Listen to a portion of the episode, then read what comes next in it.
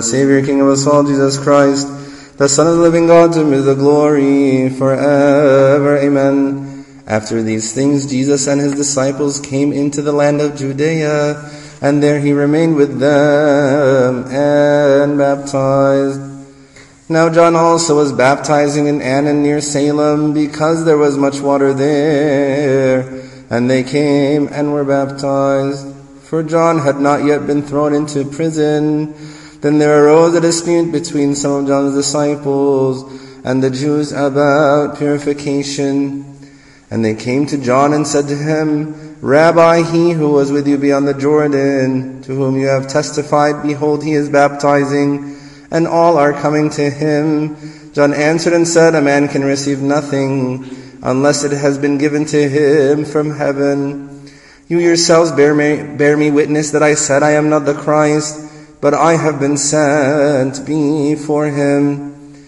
He who has the bride is the bridegroom, but the friend of the bridegroom who stands and hears him rejoices greatly because of the bridegroom's voice. Therefore this joy of mine is fulfilled. He must increase, but I must decrease. He who comes up from above is above all. He who is above the, he who is of the earth is earthly and speaks of the earth. He who comes from heaven is above all. And what he has seen and heard that he testifies, and no one receives his testimony. He who has received his testimony has certified that God is true. For he whom God has sent speaks the words of God. For God does not give the Spirit by measure. The Father loves the Son and has given all things into his hand. He who believes in the Son has everlasting life. And he who does not believe the Son shall not see life, but the wrath of God abides on him.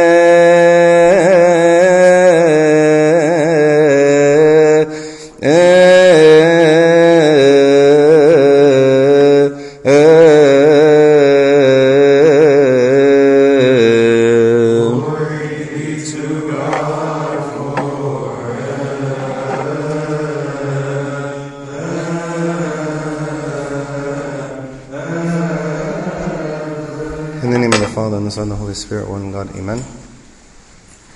Today is the third Sunday of Tuba. It's also the Sunday right after the church celebrates the Feast of Theophany and when our Lord Jesus Christ was baptized.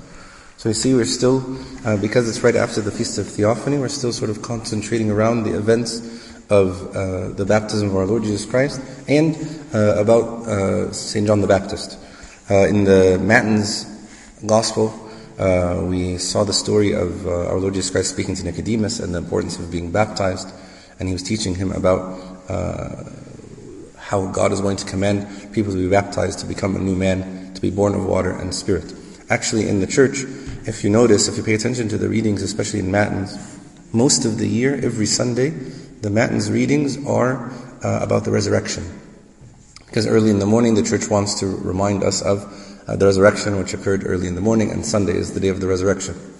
Uh, but there is a period in the time of the church from uh, the feast of the Nativity, so from or from the advent of the Nativity until uh, till the resurrection, until after Lent, that we don't have those readings. They're not about the resurrection, about various things. So, like I said, today was about uh, the baptism. And one of the verses that I wanted to sort of concentrate on, whenever we read this passage from the Gospel, we think a lot about St. John the Baptist who he was, what kind of um, sort of the, the, the, attributes or the virtues that make him uh, a holy person, someone that our Lord Jesus Christ said was the greatest prophet born uh, among women. And we concentrate on the life of, of St. John the Baptist. And I wanted to concentrate on something in his life uh, today for a few minutes. He says, He who has the bride is the bridegroom, but the friend of the bridegroom who stands and hears him rejoices greatly because of the bridegroom's voice. Therefore, this joy of mine is fulfilled.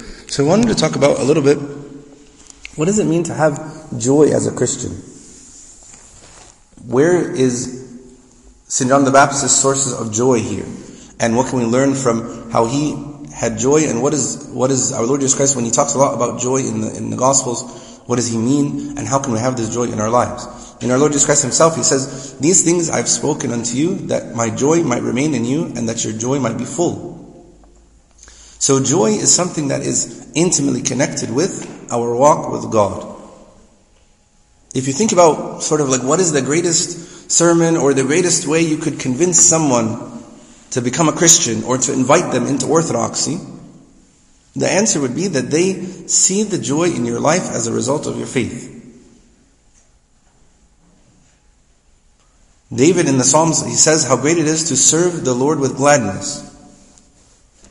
But think about this, and think about maybe John the Baptist. Serving the Lord, like anything else, can make me tired physically. St. John the Baptist does not live an easy life by any means, right? He's in the desert, he's eating sort of locusts and honey, He's wearing very simple clothing. It's, it's, a, a, actually kind of a pretty harsh life. I can sometimes get tired in the work of serving the Lord, but I can never get tired of the work. And the reason is the joy that God provides. In the book of Nehemiah it says, the joy of the Lord is your strength. The joy of the Lord is your strength. So it's a difficult thing for someone who tries to carry the burdens and the loads of this life if they don't have joy to strengthen them. So we'll talk about a little bit about the source of this joy. Our Lord Jesus Christ, He says, uh, excuse me, in the, in the epistles He says, these things I've written to you that my joy might remain in you. My joy, this is the, the joy of, of God. The joy that you have as a Christian, the joy of Christ. You have or can have this joy. Our Lord Jesus Christ he wants to take the joy or the things that you consider joyful in this world and take them away from you so that He can give you true joy. So He can give you actual joy. You remember, for example, when St. Elizabeth, a few weeks ago, when we were still in the advent of the Nativity, when John the Baptist was in her womb and she met St. Mary, and they were both pregnant. And the Bible tells us that the baby that was in Elizabeth's womb leaped for joy. He leaped for joy. Why? In the presence of God. So what is the idea here? That the joy of Christ is so exuberant, so full, that literally he is jumping for joy. He's jumping for joy. And if I, I don't have this joy as a Christian, then I am not actually like Christ. Our Lord Jesus Christ also was someone who was joyful. He spoke to his disciples about joy, that he is the source of joy. Where is this joy going to be found? Is it going to be found in money? Is it going to be found in pleasure? Is it going to be found in fame? Our joy only comes in Christ himself. You're going to find joy from Christ. He speaks of it. I'm not talking about joy that you get from things. I'm talking about the joy that you get from the Lord himself. We're supposed to rejoice in the Lord because He is the source of joy. If you look at uh, the Gospel of St. John in chapter 17, you see this. When our Lord Jesus Christ is praying, He says, And now I come to you, and these things I speak in the world, that they may have my joy fulfilled in themselves. That they might have my joy fulfilled in themselves. So I'm supposed to, as a Christian, to have the joy that comes from Christ. So Christ is the source of our joy. He says again in the Gospel of St. John, I have come that you might have life and that you might have it more abundantly. So the source of this life is Christ and the source of this joy is Christ. And you can see, this is what I'm talking about in this verse. Why is St. John very, very happy? He, he makes an analogy. He's like, well, I'm kind of like the best man in a wedding. My best friend is getting, is married, getting married. I'm not the one marrying the girl, but I'm so happy because the bridegroom is here and he's my best friend and I'm with him. The second thing you want to think about, as far as besides the source of joy, is the stability of joy in Christ. So he says in the verse that I read to you a few minutes ago, says, "These things I've written to you that your that my, that my joy might remain." So the joy is supposed to remain in us. It's not a joy that comes and goes. There's it's it's sort of a constant joy. St. Paul he tells us one of the most famous verses, "Rejoice in the Lord always." And again, I say rejoice. So I'm supposed to have as a Christian joy day in and day out all the time. But I'm not talking about that you have to sort of go around constantly with a smile on your face even if you don't feel so good. There's a difference between joy and just smiling. I could smile for 10 hours and then that smile in like just five minutes if something happens can leave my face. But I want to explain, or I want to say, or the thing that I want to emphasize that even when there are tears coming down my eyes because, uh, coming down, excuse me, my cheeks because of things that are happening in my life, there can be joy in my heart. This is the type of joy that will never leave us. Our Lord Jesus Christ was about to enter into the, the events of His crucifixion when He said, These things I have spoken to you that my joy might remain in you. So why does He say remain? See, that's the constancy of the joy is linked to the source of my joy. If the source of my joy is things, when those things fail you, then your joy is going to fail you. If the source of your joy is external, then it's not going to be constant. For example, if you get joy out of amusement, having fun, when you're bored, when you're no longer amused, then your joy is gone. If you get joy out of your business, or out of your job. When your business fails or you lose your job, your joy is gone. If you get joy out of your health and your health fails, then your joy is gone. If you get joy from your family, and there is nothing wrong with getting joy from your family or from your business or from your health, they all have their place. But if the source of my joy are those things, when those things are taken away from me, I have no joy. The Bible, for example, it says in Proverbs, rejoice with the wife of your youth. But how about when my wife passes away? It's taken away from me. Does that mean that my joy is taken away from me? Well, if it's the only place that I'm getting my joy, then yes, my joy is gone. But our Lord Jesus Christ is never changing. He is always there. And that's the reason that my joy can be always existing and remain. My joy can be steadfast. Nothing can take it away. For example, we are going to have sorrows. Don't think that when I'm talking about being a joyful Christian, it means you aren't going to have any sorrow. Our Lord Jesus Christ, who I just said was someone full of joy, in the Bible it, it, it describes him as a man of sorrows. But there's no contradiction there. I could have sorrow even in my heart this very minute. For things that are going on in my life, for things that, for people around me, for situations that I have. But the Bible says that God gives us the oil of joy for mourning. He says that in Isaiah, in Isaiah, that God gives us the oil of joy for mourning. That means in a time of mourning, in the time of brokenheartedness, that God can pour forth on me oil of joy. And he says also in the Gospel of St. John, Truly I say to you that you shall weep and lament, but the world shall rejoice. And you shall be sorrowful, but your sorrow shall be turned into joy. So he's saying, I'm able to take your sorrow and turn it into joy. What I'm trying to say is that this joy, the joy that our Lord Jesus Christ gives us, is steadfast even in sorrow. But not only in steadfast in sorrow, it's also triumphant during tribulation. Not only are you going to have sorrow, you're going to have tribulation. Our Lord Jesus Christ said this, in the world you will have tribulation. But then listen to what St. Paul says. He says, I am exceedingly joyful in all our tribulations. I'm exceedingly joyful in all tribulations. So then how do you expect to be joyful when I'm going through what I'm going through? Think again about St. John. By the way, St. John was persecuted almost from the beginning of his ministry. And he eventually gets, he eventually gets martyred because Herod is after him. So how do you expect me to be joyful going through what I'm going through? St. Paul says, I'm joyful. He said, I am exceedingly joyful in all our tribulations. It's the same St. Paul who was singing praises in the book of Philippians when he is in the jail, in the dark, at midnight singing praises to God. He's joyful in tribulation. So this joy, talking about the steadfastness of this joy, the stability of this joy, can be also triumphant during tribulation. It can be abundant in affliction. Let me read you another verse from Thessalonians. And you have become followers of us and of the Lord, having received the word in much affliction with joy of the Holy Spirit. You have some affliction, but there's also joy.